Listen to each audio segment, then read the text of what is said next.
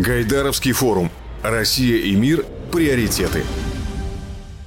В этом выпуске о результатах регуляторной гильотины и о рискоориентированном подходе в контрольной деятельности журналист Кирилл Поздняков беседует с вице-премьером правительства России Дмитрием Григоренко. Добрый день, уважаемые коллеги. Меня зовут Кирилл Поздняков. И э, в рамках одной из сессий Гайдаровского форума 2022 мы э, говорим о реформе э, контрольно-надзорной деятельности государства с вице-премьером правительства России Дмитрием Григоренко. Дмитрий Юрьевич, э, регуляторная гильотина должна была снизить нагрузку на бизнес э, в той части, которая касается надзорной деятельности государства. Ну вот э, год назад процесс завершился. Что по итогам? Какие достижения, результаты? Ну, достижения и результаты, наверное, в первую очередь должен оценивать бизнес, угу. а не само правительство или не сами ведомства, тем более надзорные ведомства. Это, наверное, первое. Второе, что касается каких-то наших внутренних итогов, безусловно, они есть, но это в большей степени итоги в виде того, что мы оцениваем то, что запланировали сделать, и то, что сделали. Вот. И в этом плане, ну, безусловно, то, что мы запланировали, мы сделали. У нас с 2019 года э, идет э, определенная реформа контрольно-надзорной деятельности. Задача состоит из двух частей на самом деле. Первая часть это, безусловно, сами обязательные требования и, и их э, оптимизация. Угу. И это нужно понимать, что, собственно, мы находились э, в таком состоянии, что обязательные требования это те требования, которые бизнес должен выполнять при осуществлении предпринимательской деятельности э, стандарты, условия, угу. там, расстояние и так далее, и так далее, их достаточно много. И эм, они у нас исторически так, эти требования формировались, что что-то придумывалось новое, при этом старое не отменялось, а, и все эти улучшения, как вот накопленным итогом, привели к тому, что их, этих требований оказалось там безумно много. Угу. И вот первая задача, конечно, была хотя бы там проинвентаризировать, сколько их много, немного, и вообще э, насколько они соответствуют тем реалиям за окном, в которых мы живем. А вторая часть задачки была, это, конечно, уже непосредственно сама реформа процедур контроля и надзора, потому что любое требование, которое, какое бы оно ни было, там, хорошее, правильное и простое, ну, нужно а, проследить за его выполнением. Да, ну и всегда можно процедуры контроля испортить. Это тоже нужно понимать, потому что там, как водительское удостоверение можно там, посмотреть и, в общем, согласиться с тем, что все хорошо, а можно проверять, перепроверять, крутить в руках, рассматривать, значит, всматриваться в глаза, попросить там подышать, походить, приседать и так далее. Ну, вот неоднократно говорилось о том, что обязательные требования, о которых вы уже сказали, они э, э, плодились, что называется, их предъявляется слишком много, что некоторые из них действительно уже выглядят на сегодняшний день чрезвычайно дико, анахронично. Э, это действительно так? Вот насколько успешно вы продвинулись в этой части? Говоря, мы же всю нормативно-правовую базу Советского Союза-то фактически а, а, де юре э, переняли и продолжали применять, ну, естественно, совершенствуя ее. Угу. И, а это вообще и другие условия, и страна другая, и там много чего другого, как говорится. Вот. А Советский Союз в том числе это тоже перенял. И в этом плане мы, допустим, а, около 12 тысяч требований нормативно-правовых актов, документов отменили, угу. из которых порядка 9 тысяч были акты еще Советского Союза. То есть это акты до 91 года, просто чтобы вы понимали масштаб. И там в том числе э, присутствовали акты там, по количеству изъятия яиц в курятниках там, во время войны значит, солдатами Красной Армии в определенных селах там, и, и так далее. Цифровые технологии тоже сделали очень странными определенные требования требования, которые касаются бумаги, допустим. Ага. И здесь тоже пришлось оптимизировать, потому что на сегодняшний день ну, мы живем там и так, и это, как говорится. А, вот. Но а, вот эту бинарность или категоричность мы, безусловно, в рамках реформы убирали, когда требование касалось только там на бумаге, допустим, давая возможность а, осуществлять аналогичные требования. Ну, допустим, ну, цифровому цифров... документообороту переходить. Книга жалоб и предложений, которая должна висеть по умолчанию в уголке потребителя. Все ну, все помнят и понимают, о чем речь, но век цифровых технологий, значит, выглядит странно, что почему она должна висеть там только на бумаге, хотя есть там и порталы, и сервисы, и некоторые компании вообще не имеют там офлайн офисов, как говорится, а оказывают услуги только через интернет. То есть вот таких примеров достаточно много, но я все-таки это отношу не к каким-то там революционным вещам, а mm-hmm. все-таки к эволюционным вещам, потому что мир меняется, технологии меняются, и, э, собственно говоря, основная эта задача была не отказаться от этого всего, а именно оптимизировать и сделать э, эти требования ну, в соответствии с э, тем, что происходит за окном. После инвентаризации более 300 тысяч требований вообще было ну, вот, посчитана, и сама процедура и инвентаризация, и принятие решения, она проходила через э, рабочие группы, так называемые, которые были э, собраны с участием представителей бизнеса. То есть в этом плане у них было определенное там, право вето, и это все через голосование. То есть это коллегиальный угу. орган, в котором э, все эти требования рассматривались. И, собственно говоря, решение самого же бизнеса, часть требований оставить. Это тоже очень важный на самом деле аргумент, потому что когда когда рассматривают там требования через э, призму, что они все там плохие, это неправда. Очень много там совсем неплохих, очень много нужных, очень много правильных. Ну, вы знаете, уже эта мысль прозвучала о том, что требования, они имеют обыкновение накапливаться. Мир меняется, требования накапливаются и так далее, и так далее. Это процесс такое ощущение, что перманентный. Или же все-таки есть какой-то инструмент, который э, позволит не повторять э, прежних ошибок, не наступать на те же самые грабли, то есть вот не копить этот э, пласт обязательных требований. Инструмент есть, и мы, кстати, этот инструмент применяем, мы его законодательно закрепили. Первая норма, эта норма касается того, что обязательные требования раз в 6 лет должны переутверждаться. Угу.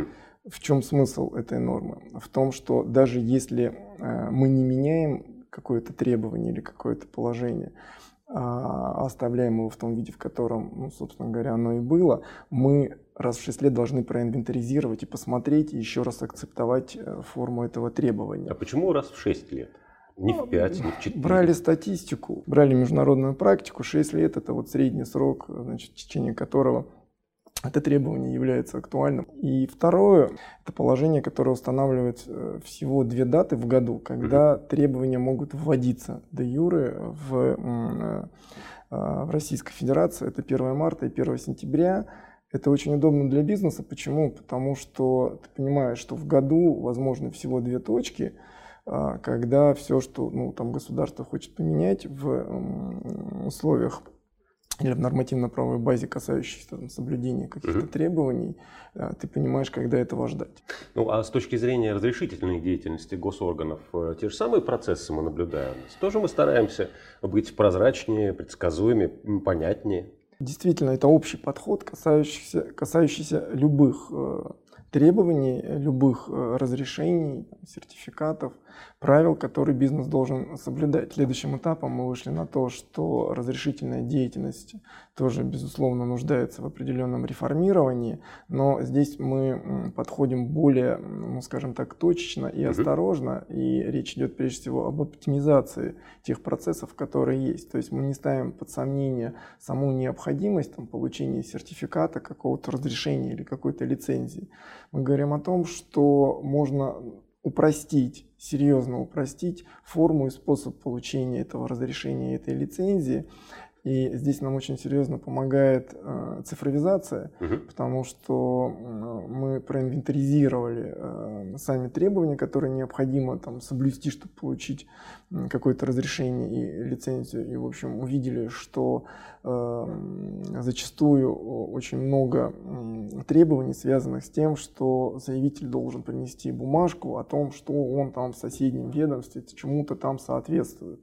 При этом можно, отказавшись спокойно от этой бумажки, ведомством между собой обменяться информацией и там, посмотреть, чему и кто там соответствует, либо не соответствует. Угу. И вот эти все вещи очень серьезно э, упрощают или э, позволяют упростить э, процедуру получения лицензий и разрешений. Мы э, запустили сейчас пилотный проект, уже вот полгода в нем живем, у нас там, три ведомства, это МЧС, Э, Росздравнадзор и э, Росаккредитация в рамках пилотного проекта. Мы на этих трех ведомствах отработали саму процедуру, сделали информационную систему. Это облачная информационная система. Через портал госуслуг в простой произвольной форме можешь подать, соответственно, заявление. Угу. У нас тут же э, упали сроки э, получения соответствующих Ну, упали, разрешений. в смысле, сократились, Конечно, да? Угу. да. А, у нас, если стандартный срок там, под 2 месяца, там, порядка 45 рабочих дней, то вот на этих трех ведомствах мы видим э, там, 14,2, ну, условно говоря, 2 недели, 15 рабочих дней на получение лицензии. самое главное, мы в два раза сократили а, объем требований э, и объем документов, которые или информации, которую необходимо представить для того, чтобы получить соответствующее разрешение или лицензию. Это очень удобно, в том числе и с точки зрения сокращения нагрузки на заявителей. То есть стало проще, стало прозрачней, стало быстрее и стало удобней. Ну вот э, мы э, говорим об оптимизации, это слово упомянули уже не раз в ходе нашего разговора, а а какие основные критерии этой оптимизации применяются при э, а вот, э, изменении э, контрольно-надзорной деятельности государства? А, ну, если возвращаться к контролю и надзору, то, как мы уже обсуждали, он делится на две части у нас. Первое – это сами требования, о которых мы с вами проговорили, минимизация, упрощение и оптимизация этих требований. А второе – это непосредственно сама процедура контроля. И вот что касается процедуры контроля, мы тоже ее оптимизируем. И здесь тоже у нас э, принят федеральный закон, это тоже такой тяжелый, я честно скажу, закон. Э, долго его разрабатывали, и здесь надо э, спасибо сказать и депутатам Государственной Думы, угу. и Совету Федерации, и, и бизнес-объединениям. То есть это вот, вот делали все вместе. И Суть его сводится к тому, что сейчас официально де юре у нас по закону контрольно-надзорные мероприятия осуществляются исключительно с использованием рискоориентированного подхода. Угу. Это то, о чем очень много лет говорили, вот э, сейчас реализовано. В чем смысл? Почему я делаю акцент именно вот на этом? А, дело в том, что рискоориентированный подход означает полный отказ от э, проверок ради проверок. То есть угу. прежде чем пойти на проверку, э, ты должен отранжировать и понять, в чем риск от того, что э, ты не придешь на проверку и э, кем-то совершено какое-то, э, соответственно, злоупотребление либо нарушение. А если еще их несколько, то отранжировать их между собой, выбрав ну, самое самое максимально, ну, там, с максимальным ущербом для гражданина, для государства. Это вынуждает э, ведомство изнутри э, действительно по-настоящему трансформироваться, не просто беря список и там каждый там, год или там, полгода формируя план, вот по очереди ходить там по да, этому То есть списку. вы, в этом году к вам пришли? Абсолютно верно. Mm то э, сейчас подход совершенно другой. То есть ты должен располагать информацией, ты должен понимать, зачем ты туда идешь, а, какое нарушение ты идешь фиксировать, ты должен объяснить, почему без проверки это нарушение не может быть устранено. Uh-huh. В законе, помимо рискоориентированного подхода, ну, я еще раз акцентирую внимание, вот это основное, потому что оно меняет саму архитектуру проверки, сам подход проверки. Там очень много действительно еще и предусмотрено вари, вариативности, в том числе и там, методов проверки, там, профилактика превалирует над э, значит, той же выездной проверкой и так далее. То есть инструментарий, инструментарий предусмотрен, но вот подход э, должен быть совершенно другой. И мы по факту на сегодняшний день уже э, видим результаты работы этого закона. Вот у нас с 1 июля 2021 года вступили его положения.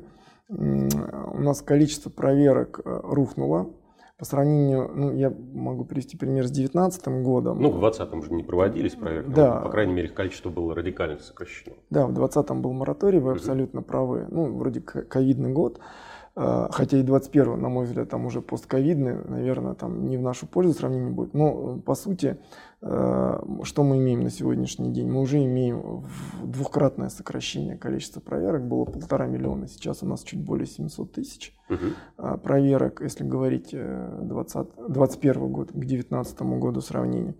А если брать период с 1 июля до сегодняшней даты, 2021 год, к периоду с 1 июля по такую же дату, аналогичную 2019 года, угу. то у нас там в 4 раза сокращение количества проверок. То есть мы э, видим четко, что э, норма закона действует. Второй важный момент.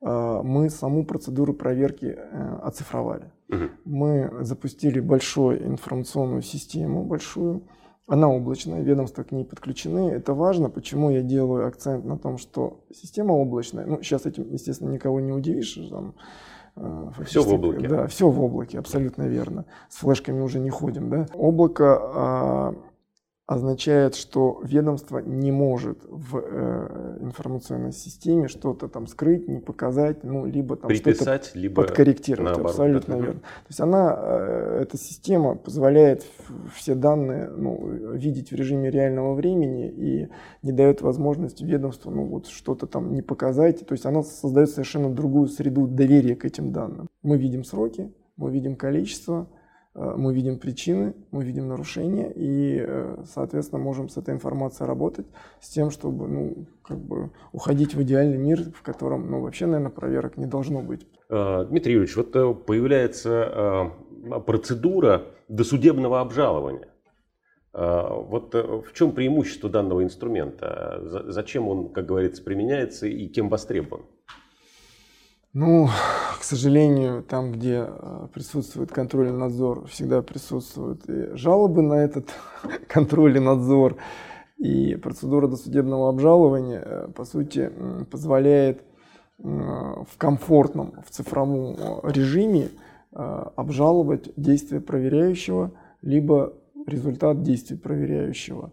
Мы действительно на портале госуслуг запустили соответствующий сервис – где э, можно в формате э, госуслуги угу. подать жалобу. На сегодняшний день там средний срок рассмотрения жалобы у нас две недели. Угу. И он снижается, кстати, при этом, так как все в цифровом виде, отсутствует возможность не ответить на жалобу, потому что это тут же фиксируется, это невозможно скрыть ведомству. А, также э, через эм, цифровые технологии контролируется, чтобы жалоба не пришла на рассмотрение тому же э, инспектору, который ну, проводил проверку с тем, чтобы исключить конфликт интересов. Ну и э, через жалобу можно увидеть итоговый результат рассмотрения этой жалобы. Дмитрий Юрьевич, а как работает цифровой сервис, связанный как раз с подачей жалоб на решение контрольных органов? Очень просто. Буквально в три клика я могу вам это показать. Если мы сейчас откроем портал госуслуг, мы на главной странице, зайдите, пожалуйста, в раздел. Опа, раздел услуги, вот э, жалобы на решение контрольных органов, подать жалобу. Тут же предлагаются варианты Э, оснований подачи жалобы, нарушена процедура, нарушен порядок назначения проверки, не согласен. Шесть вариантов, да? Они да, типовые. Они типовые, да, они не придуманы, это статистика обратным счетом сегментирована по направлениям, просто чтобы было удобнее. Выбирайте любое, не согласен с действиями, давайте должностного лица. Не-не-не, давайте вот в фуражке человек, Значит, э... Да, это, наверное, одна из самых частых жалоб. Да? Ну, я по картинке выбрал. Требуется приостановить исполнение обжалуемого решения, и мы пошли-поехали. Да, нет, да, нет. Выберите, ребят. Ну, соответственно, тут, пожалуйста, что хотите обжаловать, если он сейчас нажмет на галочку, да, тут же все, значит, предложенный вариант ему тут же сервис предоставит. Укажите номер проверки, выберите из списка, так как эта жалоба подается постфактум, uh-huh. значит, а я зарегистрирован на портале госуслуг, есть мои реквизиты, у меня уже система сама вытащит все мои проверки, если их было несколько, она мне предложит выбрать из моих проверок, то есть заполнять ничего не нужно. Коллеги, нажмите, пожалуйста, я не знаю только чей это. Ну, вот, пожалуйста. Росздравнадзор. Ну, вот, все, все, все, все заполнено, uh-huh. все видно, кто, что, где, когда. Вопросик позволяет, э, значит, проконсультироваться. И суть жалобы, ну, выберите из списка вид надзора, и суть жалобы 9000 символов. Это фактически минимум три страницы. Можно все это описать, прикрепить документы к жалобе, нажать кнопочку угу. и отправить. И тут же можно обратным счетом контролировать события рассмотрения моей же жалобы. В принципе, у нас это заняло ну, не более минуты, да? Абсолютно получается? верно. Дальше нажали два раза и все. Подпишите и отправьте. И ожидаем решения. Не получается такого дисбаланса, что вот мы клиентоориентированные, для заявителя мы все упрощаем, а для контрольных органов, наоборот, э, как-то для них другие правила игры, э, вот тяжелее им становится работать вроде бы, нет?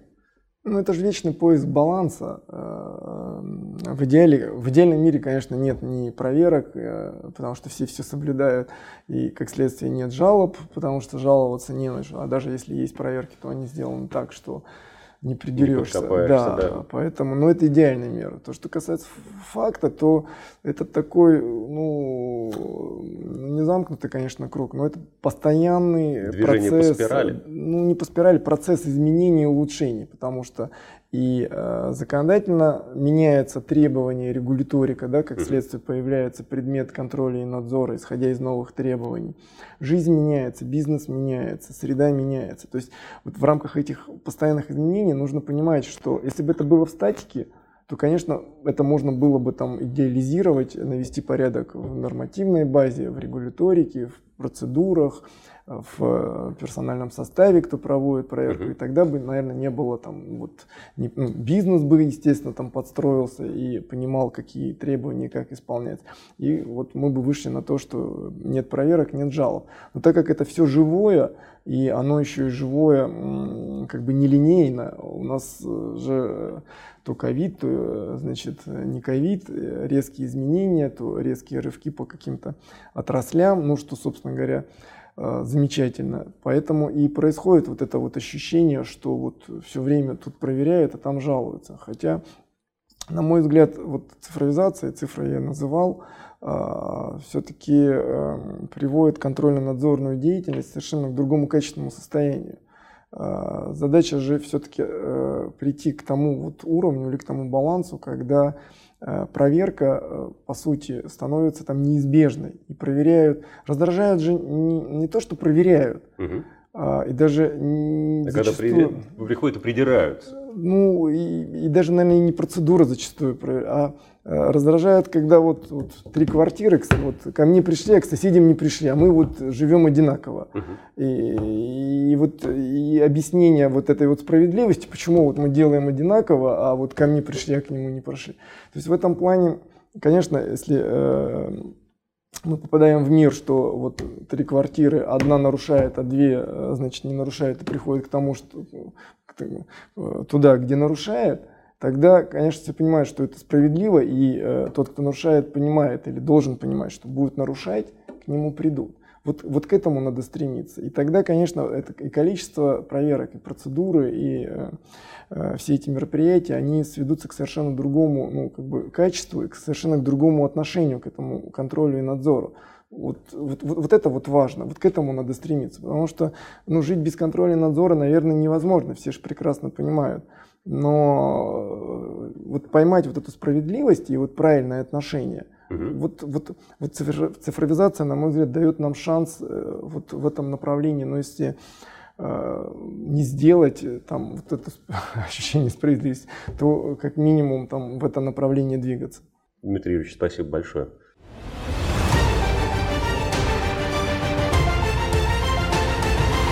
Все дискуссии форума доступны на сайте гайдарфорум.ру. Подписывайтесь на наш телеграм-канал «Ранхикс Экспертиза».